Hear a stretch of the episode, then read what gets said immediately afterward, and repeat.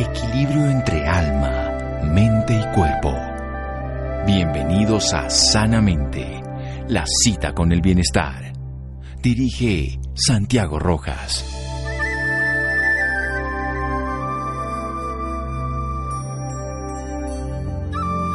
Vivir para los demás no es solamente una ley de deber, sino también una ley de felicidad. Auguste Comte. Buenas noches, estamos en Sanamente de Caracol Radio, su programa de salud, el propósito de vida. ¿Será que encontrando ese propósito somos felices? Pues bien, Juan Pablo Gaviria, un manager, conferencista, emprendedor, narrador de historias, fotógrafo, motociclista y creativo. Todo eso y mucho más, el personaje que nos acompaña dichosamente esta noche. Después de una exitosa carrera de más de 18 años en la televisión, yo creo que muchos lo conocieron, creador, director, productor de muchos programas, ahora se dedica a algo mucho más valioso, yo creo, ya que cada uno construye sus historias, a inspirar a otras personas a que en su propósito de vida encuentren elementos, herramientas naturales para que como ser humano hagan de su vida algo que tenga sentido para sí mismo, para la sociedad. Por eso él desarrolló una metodología, la huella social Motodots, para generar conciencia y acciones de cambio en el individuo que ayuden a transformar nuestro planeta. Juan Pablo Gaviria, qué honor, qué gusto tenerlo aquí. Buenas noches. Santiago, el placer es mío. Muchísimas gracias por la invitación y qué machera poder estar acompañándolos acá en este programa tan bacano. Bueno, ¿cuál es el propósito de Juan Pablo entonces? Mi propósito en la vida es eh, usar como la creatividad para poder encontrar, encontrar o desarrollar herramientas de cambio que le ayuden a las personas a ser mejores seres humanos todos los días. O sea que el propósito de Juan Pablo es que los demás seamos mejores seres humanos a través de él mismo, de la experiencia. ¿Cómo lo logramos, Juan Pablo? Pues hay muchas formas realmente, pero la principal es eh, la conciencia y el autoconocimiento. ¿no? A través de la conciencia y despertar nuestra conciencia y entender que de pronto las cosas no son como siempre nos han dicho que son o pueden ser de una forma diferente a las verdades universales, podemos abrir la mente un poquito a, a vernos, a escucharnos un poco más y de esa forma como entender que conocernos profundamente nosotros mismos es una de las cosas más importantes que tenemos en la vida y es algo constante, no se acaba, ¿no? A diferencia, los propósitos de vida, a diferencia de las metas y de los sueños, tienen un fin y el propósito, lo chévere es que, que no sé, que no culmina. Esto es bien interesante, o sea que nosotros realmente no vamos a terminar en el sentido específico cuando tenemos un proyecto, sino que cada final es un principio y cada principio es nuevamente una oportunidad de recrearse, de, iniciar. ¿Cómo, desarrollar esa creatividad? Usted ha sido un creativo toda la vida, pues estuvo dedicado a la televisión que se construye permanentemente, fue director, productor de varios programas, pero ¿cómo permitir que las personas no se vuelvan artesanos en el sentido de repetir obras, sino artistas en el sentido de ser creativos en cada instante? Pues yo creo que la razón por la cual la gente eh, cree que no es creativa es simplemente eso, es una creencia. No todos creo, yo creo que todos nacemos creativos, no hay una sola persona que no nazca creativa, a no ser que obviamente tenga un, problema fisiológico, pero todo el mundo es creativo y simplemente esa creatividad de una forma u otra se castra, hay que volver a conectarse con ese niño interior que se goza uno todo eh, y en esa forma pues simplemente tener, como digo yo, actitud de estudiante, es, es cuestionarse todo, ¿no? Es es preguntarse un poco todo si la información que yo estoy recibiendo es así o no y si se podría hacer de otra forma. No más con cerrar los ojos para muchas personas ya es una fuente de creatividad. Entonces, pues hay varios ejercicios que se pueden hacer, pero no más pues el tema de, de, de, estar cuestionándose las cosas, ya no más con preguntarte por qué estoy aquí hoy, ya te hace comenzar a pensar creativamente. Bueno, el solo hecho de cuestionarse nos hace ver una propia realidad, porque si hemos llegado hasta aquí y no nos ha funcionado, hay que cambiar de punto de vista. Vamos a hacer un pequeño corte aquí en Sanamente de Caracol Radio con Juan Pablo Gaviria, hablando de ese propósito vital, de ese sentido de vida que se renueva en cada momento. Síganos escuchando por salud. Ya regresamos a Sanamente. Bienestar en Caracol Radio. Seguimos en Sanamente.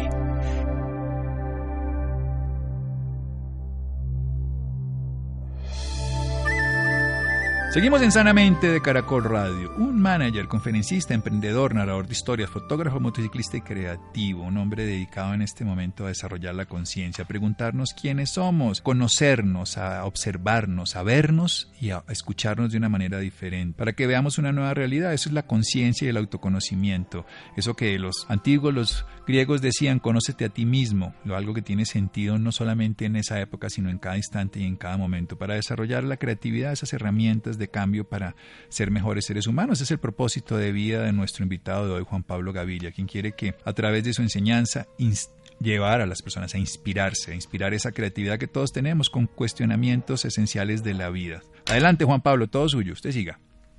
No, estaba pensando mientras que mientras que hablabas una cosa y es que dijiste como que, que los antiguos han dicho y sí, esto, estos temas que estoy tocando yo y que he abordado, que me apasionan mucho, pues realmente no es que sean nuevos, han existido toda la vida, porque las preguntas básicas del ser humano han existido eh, toda la vida, ¿no? Y como tú, dices, como tú decías ahorita, pues en el mismo oráculo eh, de Delfos decía que conócete a ti mismo es como la parte más importante, eh, sino que simplemente el ruido exterior que nosotros tenemos hoy en día y, y hace mucho tiempo, pues nos lleva a comenzar a pensar en otras cosas, en darle importancia a otras cosas. Y yo por eso le llamo hoy en día a esto el eslabón perdido, porque es el eslabón perdido de, de, nuestro conocimiento, de nuestra educación, el simplemente el, simple hecho de darle una prioridad alta a autoconocerse. Y de esa forma tú puedes lograr lo que quieras, de esa forma puedes amar, tener relaciones, mejores relaciones con las personas, de esa forma puedes no tener tantas máscaras, y yo sé que el tema de las máscaras es clichésudo, pero pero es que la mayoría de las personas pues tenemos máscaras y nos portamos de una forma diferente frente a una persona, frente a otra. Y finalmente, finalmente el autoconocimiento es que tú puedas ser muy coherente entre la forma como piensas, sientes, hablas y haces. Y ahí es donde está la diferencia entre una persona que se conoce y otra y otra que no se conozca y es que no es coherente. Piensa de una forma y siente a veces de la misma, pero hace y habla de otra totalmente diferente.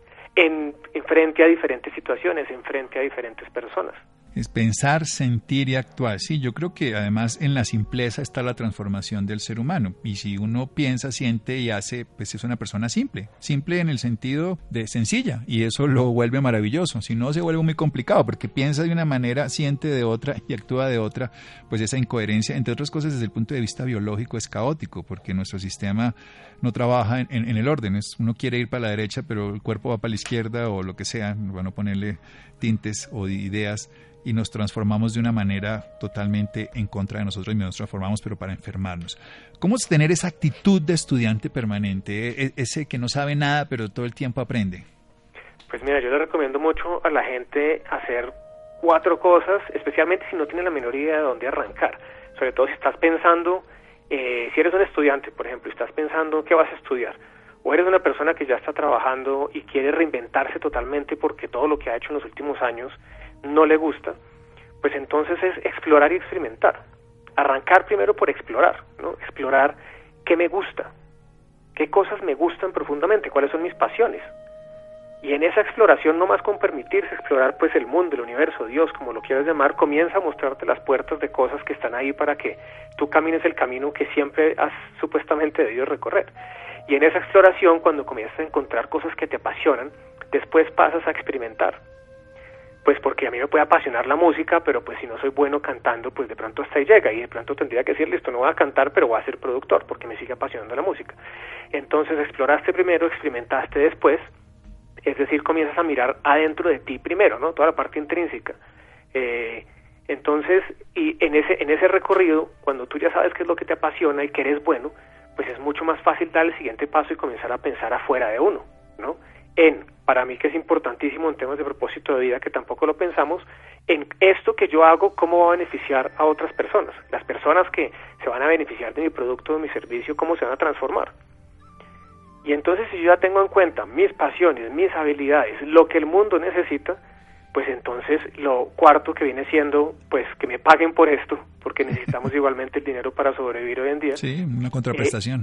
Eh, exacto, va a llegar.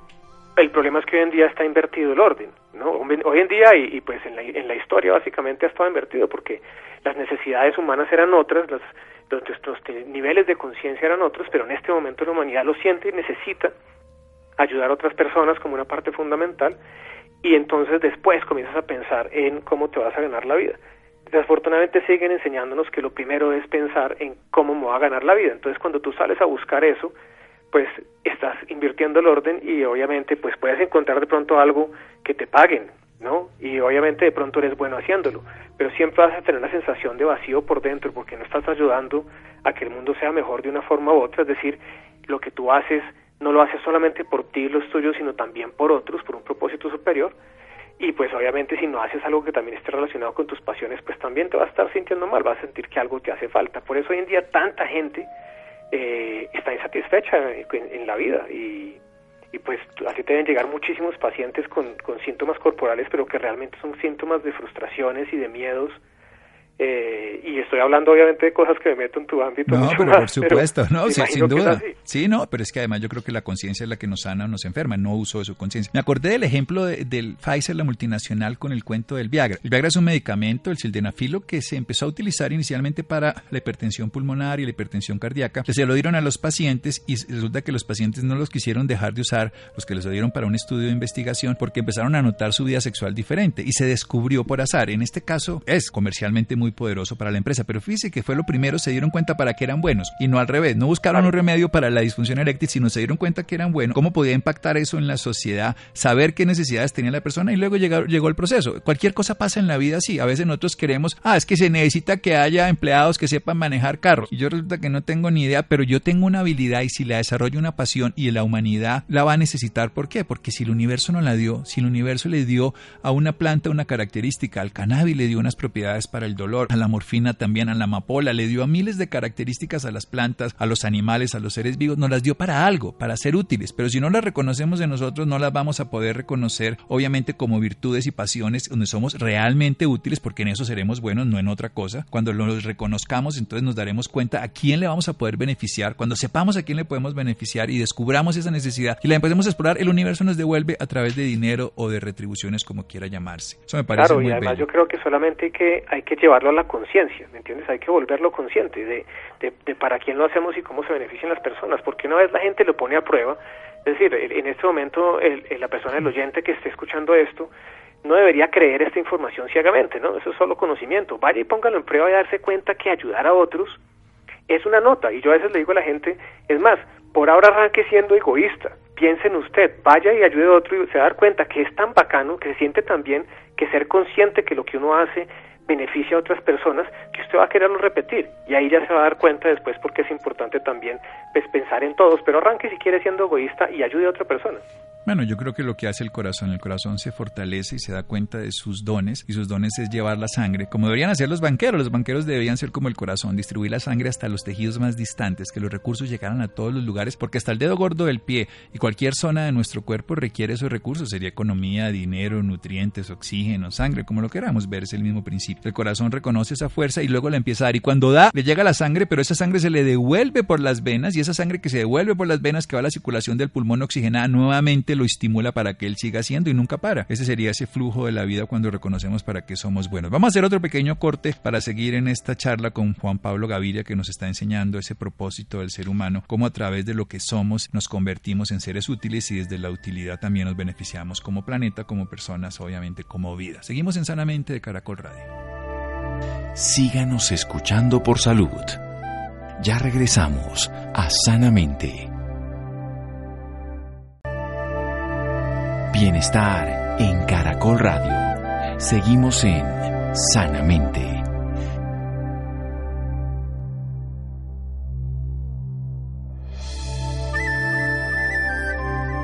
Seguimos en Sanamente de Caracol Radio. Nuestro invitado de hoy, Juan Pablo Gaviria, manager, conferencista, emprendedor, narrador de historias, fotógrafo, motociclista, creativo, muchas personalidades, muchos procesos, muchas capacidades, pero desarrolla una virtud, un, propósito de vida, que utilicen sus herramientas, los seres humanos, a través de su enseñanza, para que ellos puedan desarrollar lo que son, a través de conocerse a sí mismo, a través de explorar y experimentar qué me gusta, qué soy bueno, para qué soy bueno, cuáles son mis pasiones. Cuando uno se da cuenta de lo que es bueno, entonces ya puede pensar esto cómo puede impactar, cómo puede llegar a ser útil, cómo puede beneficiar a mi entorno, a mi entorno cercano, a mi entorno lejano, al planeta, y de ese saber y reconocer, por supuesto, se empieza a explorar y se da cuenta. Ese pequeño egoísmo que arranca en el ser humano para darse cuenta quién es para un gran altruismo, generosidad que luego se retribuye para todos. Continúe, Juan Pablo.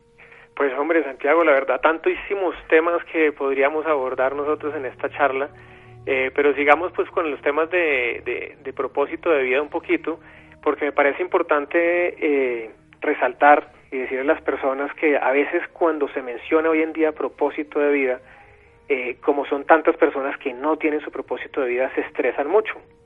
les da angustia no tener su propósito de vida. Eh, y entonces lo que quiero como aclarar con esto es que no uno no debe angustiarse por no tener su propósito de vida, porque parte del propósito de la vida es encontrarlo, es parte de lo que tenemos que hacer en nuestro camino. Y por eso le insisto tanto a las personas que se enamoren más del proceso que de los resultados. Es decir, nosotros estamos muy acostumbrados a salir corriendo a cumplir metas y en esas metas es que encontramos satisfacción, pero tan pronto cumplimos esa meta, pues entonces sentimos un vacío y tenemos que salir corriendo a cumplir otra meta. Y realmente pues la vida no se trata de eso, se trata de mucho más, o sea, si la vida se tratara del momento que nos muriéramos, se trataría de la meta, creo yo, pero se trata de todo lo que sucede desde que el cuerpo vive hasta que muere, ¿no? Entonces el disfrute mismo de todo el proceso de autoconocimiento, del todo el proceso de darse cuenta en dónde, en qué espacios tenemos para mejorar, es donde está la satisfacción profunda que vamos a encontrar nosotros como seres humanos, nuestras almas van a vibrar de emoción porque estamos en, en ese camino. Entonces no es tanto concentrarse en si se tiene o no se tiene el propósito de vida, sino simplemente comenzar a buscarlo con tranquilidad, con ecuanimidad, ¿no? Para que las cosas vayan llegando y uno comience a darse cuenta que cuando uno se cae en la vida, si uno, como digo yo, si uno se cae sonriendo, es porque está siendo consciente del proceso, es porque sabe que eso que le está sucediendo en ese momento, así uno no lo entienda en el momento presente, tiene una razón de ser y es parte de su proceso y lo puede gozárselo mucho más. Entonces, el propósito de vida para mí es gozarse el camino realmente de autoconocimiento. Aquí este programa sanamente decimos la felicidad no está al final del camino, sino la felicidad es el camino, construyámoslo juntos en cada momento. Hay una cosa bien interesante de eso, el propósito, el sentido de vida. Nada tiene sentido, el dinero no tiene sentido, las relaciones, nada tiene sentido, el sentido se lo damos nosotros. Entonces en la medida que se lo empecemos a dar va a tener ese sentido que lo podamos transformar. Si no las cosas por sí mismas tendrán una condición muy plana, pero nosotros le damos ese valor al regalo que nos dan, al momento histórico, a este instante, a este presente y sobre todo algo que me ha gustado de todo ese proceso de la actitud del estudiante, al estar dispuestos a aprender. Alargue un poquito esa idea, que usted lo hace muy bien. La idea de la actitud del estudiante. Sí, de seguir aprendiendo siempre.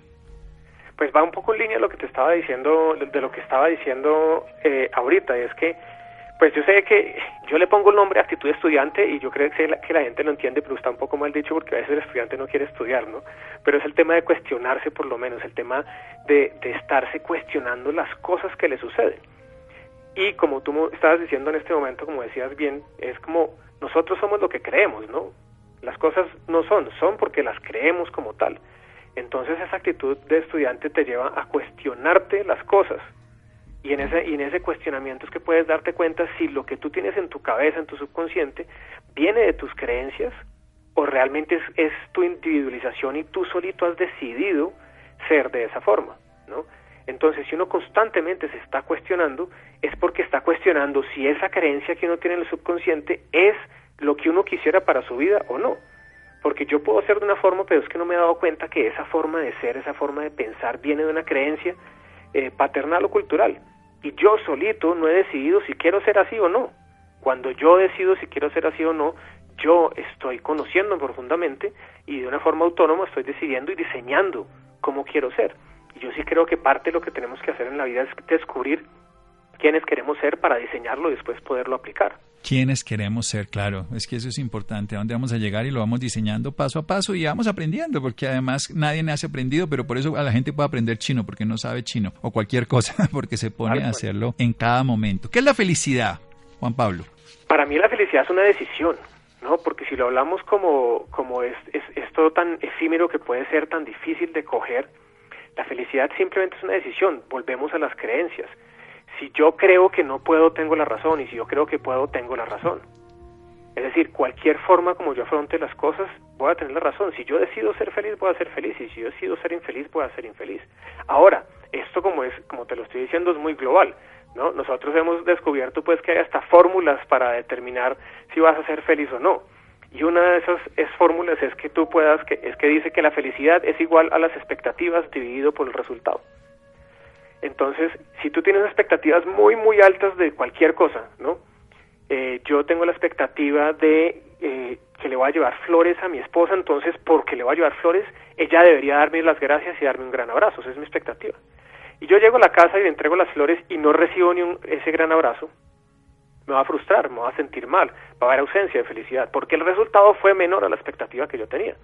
No puedo ser ecuánime.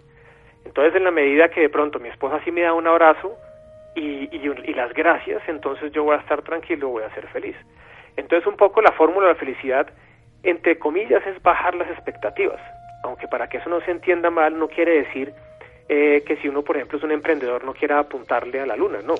Es ser ecuánime, es entender y ver las cosas como son y salir de la ignorancia, porque de pronto ese día algo le pasó a tu esposa y no conoces la razón del por qué no te dio el abrazo que tú esperabas, ¿no? Entonces yo considero que el 100% de las herramientas de la felicidad están en uno. Yo por eso digo que la felicidad empieza y termina con uno. Le damos demasiada importancia a lo que piensan las otras personas y le damos demasiado poder a que las otras personas determinen si nosotros somos felices o no porque la felicidad no está afuera, la felicidad siempre la vas a encontrar 100% adentro de ti. Y el problema de la ausencia de felicidad es porque la estamos buscando afuera, precisamente en si otras personas me quieren o no, eh, yo voy a ser amado, si las otras personas me valoran a mí, yo me voy a sentir valioso, ¿no? Si tengo cosas materiales, entonces voy a ser eh, valorado y respetado por otros, en vez de pensar 100% en yo cómo me siento conmigo mismo frente a todas esas cosas, ¿me amo a mí mismo o no? Te aprovecho y te cuento un cuento de una vaina hermosa que me pasó en, una, en, un colegio. Le estaba dando clases, eh, y eso lo menciono por ahí en, algún, en alguno de los videos, porque me, porque me pareció tan simple y tan sencillo que me enamoró la respuesta. Le estaba dando un taller a unos niños de preescolar, a unos niños de 5 años más o menos. Y les pregunté eso, como para ustedes, ¿qué es la felicidad? ¿No? Y obviamente salieron toda clase de respuestas, pero había una niña que estaba en silla de ruedas eh, no como una condición eh, del día o del mes, porque era una condición permanente que ya estaba en silla de ruedas. Y yo me la acerco y le digo, entonces, ¿para ti qué es la felicidad? Y se queda mirándome y me dice, amarme tal cual como soy. Bellísimo, bellísimo. Entonces eso es como, sí. mi chica, ¿me entiendes? O sea, uno como adulto con todo la, todos los precondicionamientos mentales que puede tener de hacerle una pregunta sobre felicidad a una niña en silla de ruedas, pues obviamente son unos paradigmas que me llevaban a, uy, ¿yo por qué pregunté esto? Y la niña desde la simpleza más grande responde lo que, de lo que se trata el mundo, ¿no? Del amor, del amor propio del amor hacia los demás. No importa cómo soy, ahí voy a ser feliz. Una lección de una niña que, pues no sé, una niña muy sabia en su edad un maestro, pues. Sí, sin duda, además, porque sí, yo sí creo que la felicidad solo está en presente. Cuando uno dice, ¿cuándo voy a ser feliz? Ya nace desde un pensamiento de no felicidad, pero la felicidad empieza y termina con uno, sigue con uno, continúa siempre con uno y está ahí, está dentro de uno mismo en cada instante. Así esté sentado en una silla de ruedas. Yo conozco dos personas, he conocido muchos, pero dos niños que nací con ceguera desde el nacimiento, o sea, nacieron y nunca vieron, y son absolutamente, este, un niño y una niña casualmente de dos países diferentes, pero con una felicidad tan infinita que a pesar de que sus ojos no ven, brillan hacia afuera. Su realidad de... Y uno diría, pero es que uno sin poder ver no puede ser feliz. Pero ellos tienen una capacidad de ver una realidad totalmente distinta, aunque no tengan la percepción de la parte visual que tenemos los seres humanos. ¿Y qué es el amor? En este contexto de la vida que Juan Pablo nos inspira para que descubramos lo que, para lo que somos buenos y podamos ayudar a la comunidad. Eh, pues la razón de ser, ¿no? Yo creo que el amor es la razón de existir. En la medida en que nosotros amamos, eh, yo considero que nuestra alma es, es, donde más feliz se encuentra, ¿no? Es como el estado más puro eh, de la energía que habita dentro de nosotros. Y cuando digo esto, no, no lo digo de manera esotérica, sino desde de, la física, desde la biología, ¿me entiendes? Como desde las células nuestras, que lo que son son energía en su mayoría, pues el estado máximo de vibración de, de eso es el amor. Y, y entonces cualquier persona que lo escuche y de pronto no lo crea, simplemente vaya y dé un abrazo, ¿no? A ver si no le cambia la forma en como usted se siente, como su cuerpo siente, de compartirlo. Y en las conferencias o talleres que hacemos hemos llegado a hacer el ejercicio de ir a darle un abrazo a un extraño, la gente se muere del susto, no sabe qué hacer, van y le dan el abrazo y se sorprenden muchísimo de cómo se puede transmitir esta energía a personas que uno no conoce, porque es la energía como universal y básica de, la humanidad. No es un amor exclusivo que es excluyente, sino es un amor inclusivo que incluye a todos los seres humanos. Y exactamente, y se puede llevar más allá a todos los seres vivos.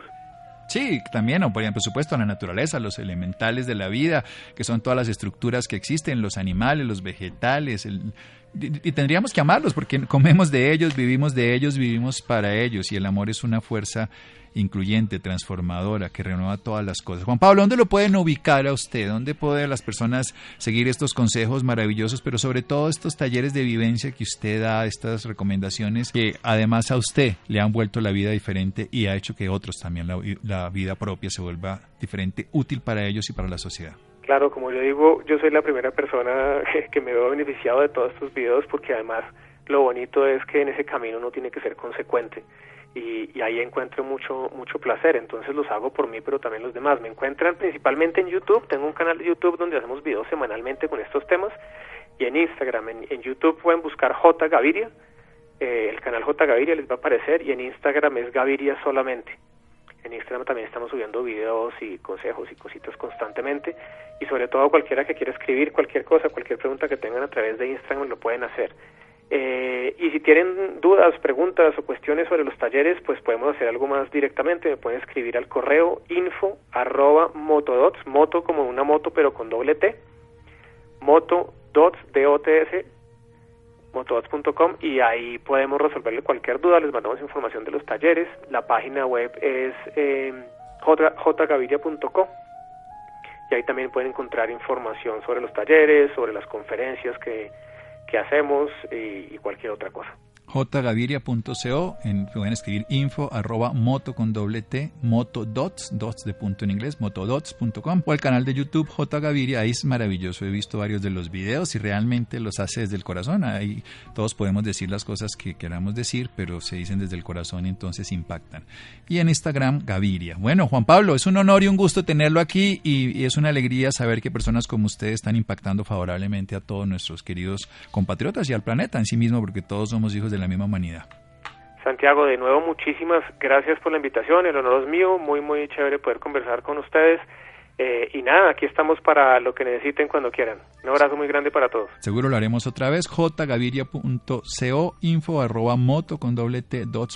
Las personas interesadas lo pueden ver en YouTube, jgaviria, en Instagram, Gaviria. Un abrazo y seguimos en Sanamente de Caracol Radio. Síganos escuchando por salud. Ya regresamos a Sanamente. Bienestar en Caracol Radio. Seguimos en Sanamente.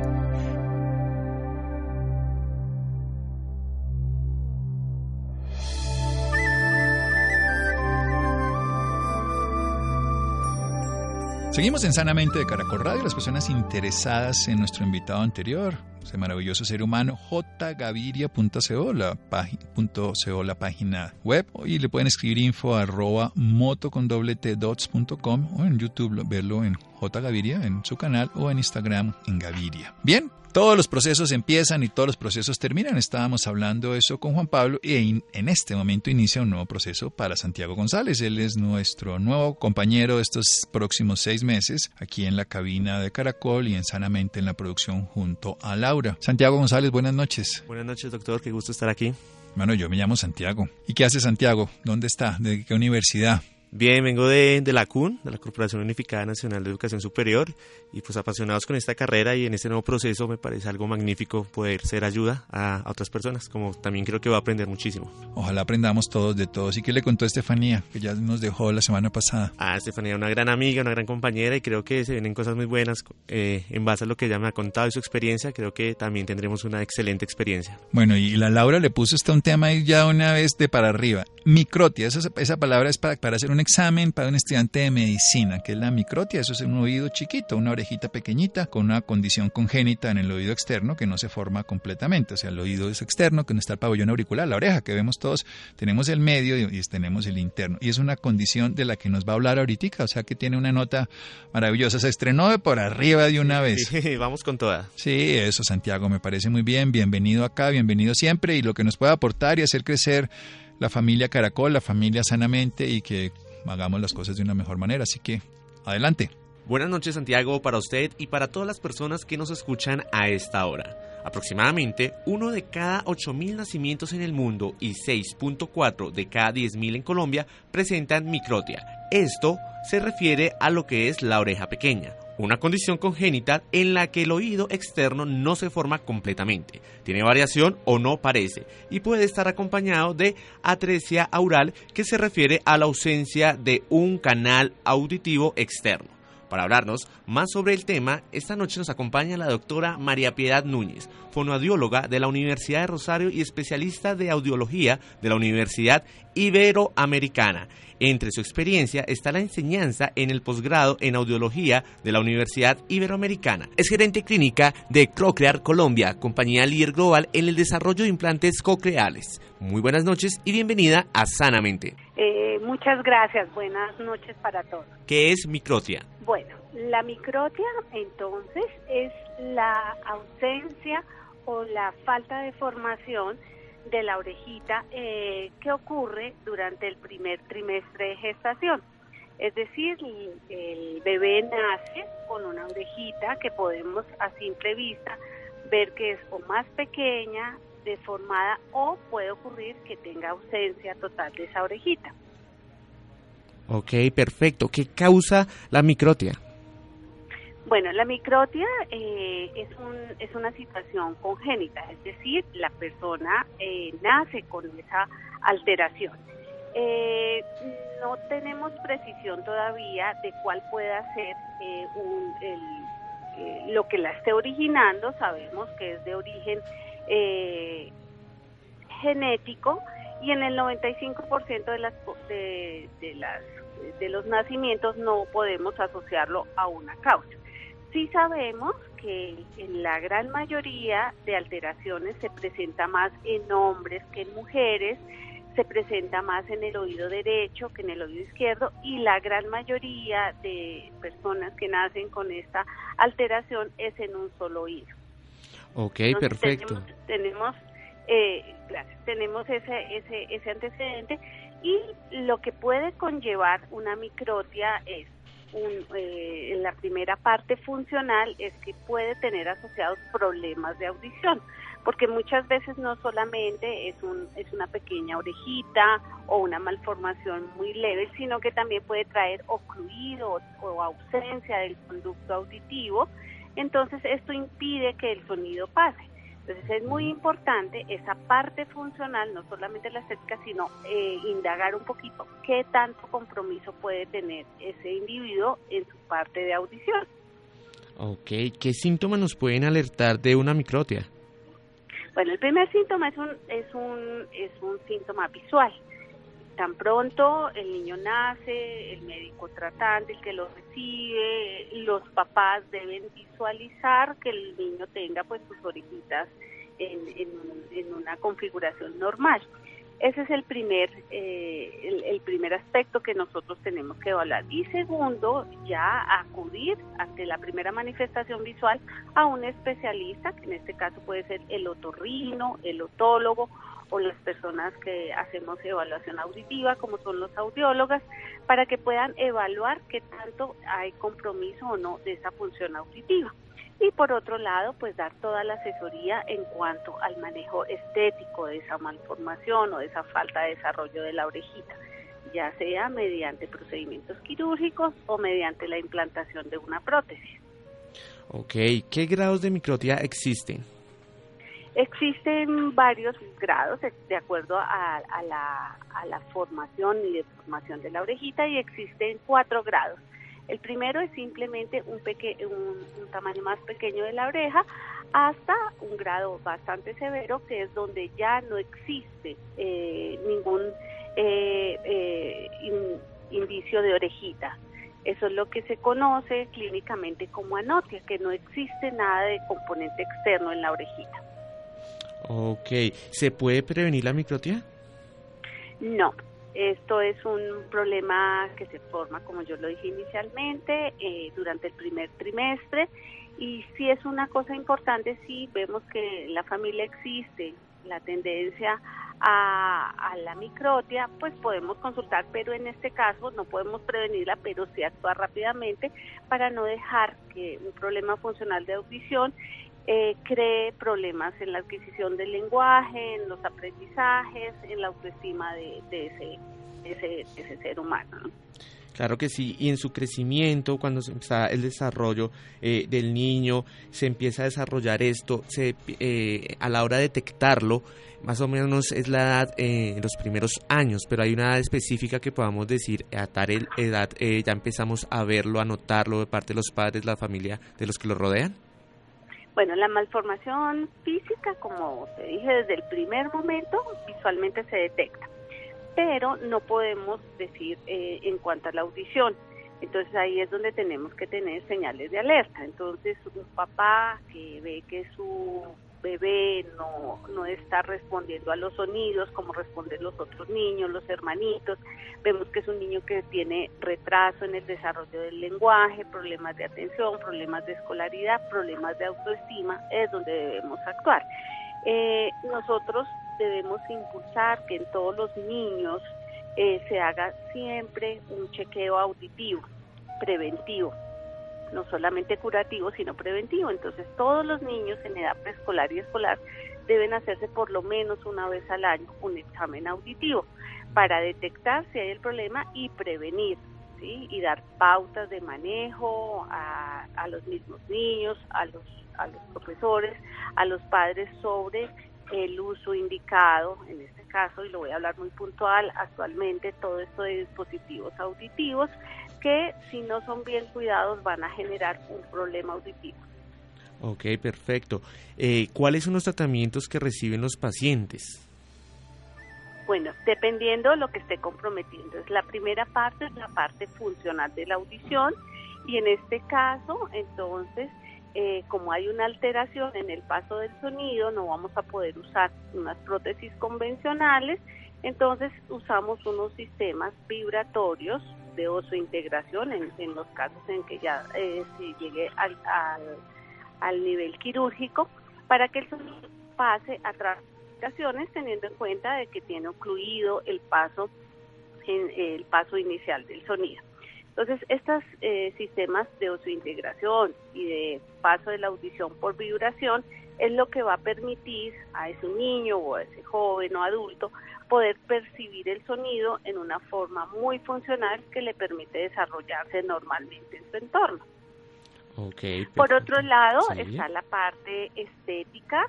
Eh, como lo dije también inicialmente, tenemos dos opciones. Una es ser evaluado por el médico, hacer unos tratamientos quirúrgicos de reconstrucción y una tercera opción para, para estos pacientes es la parte de utilización de prótesis auditivas.